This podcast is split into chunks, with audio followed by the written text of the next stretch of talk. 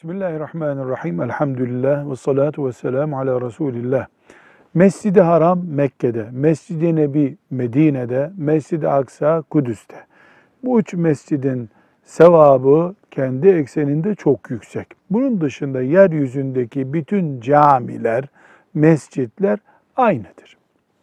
Ancak Müslümanın daha çok adım atarak, daha çok yürüyerek gittiği mescit daha çok sevap. İmamı daha iyi Kur'an okuyan, daha fakih olan bir mescit daha değerlidir. Namazların daha huşu ile kılındığı, dünya işlerinden biraz daha uzak durulan mescit daha faziletlidir.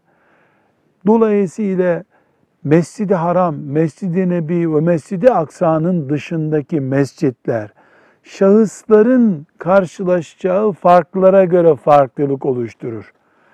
İmamı çok iyi Kur'an okuduğu için, namaz ilmu halini çok iyi bildiği için, çok adım yürüyüp çok sevap kazanmaya vesile olduğu için, duvarlarında süslemeler, nakışlar yoktur, huşu içerisinde namaz kılınıyordur. Şahsa göre bu durum değişiyor. Velhamdülillahi Rabbil Alemin.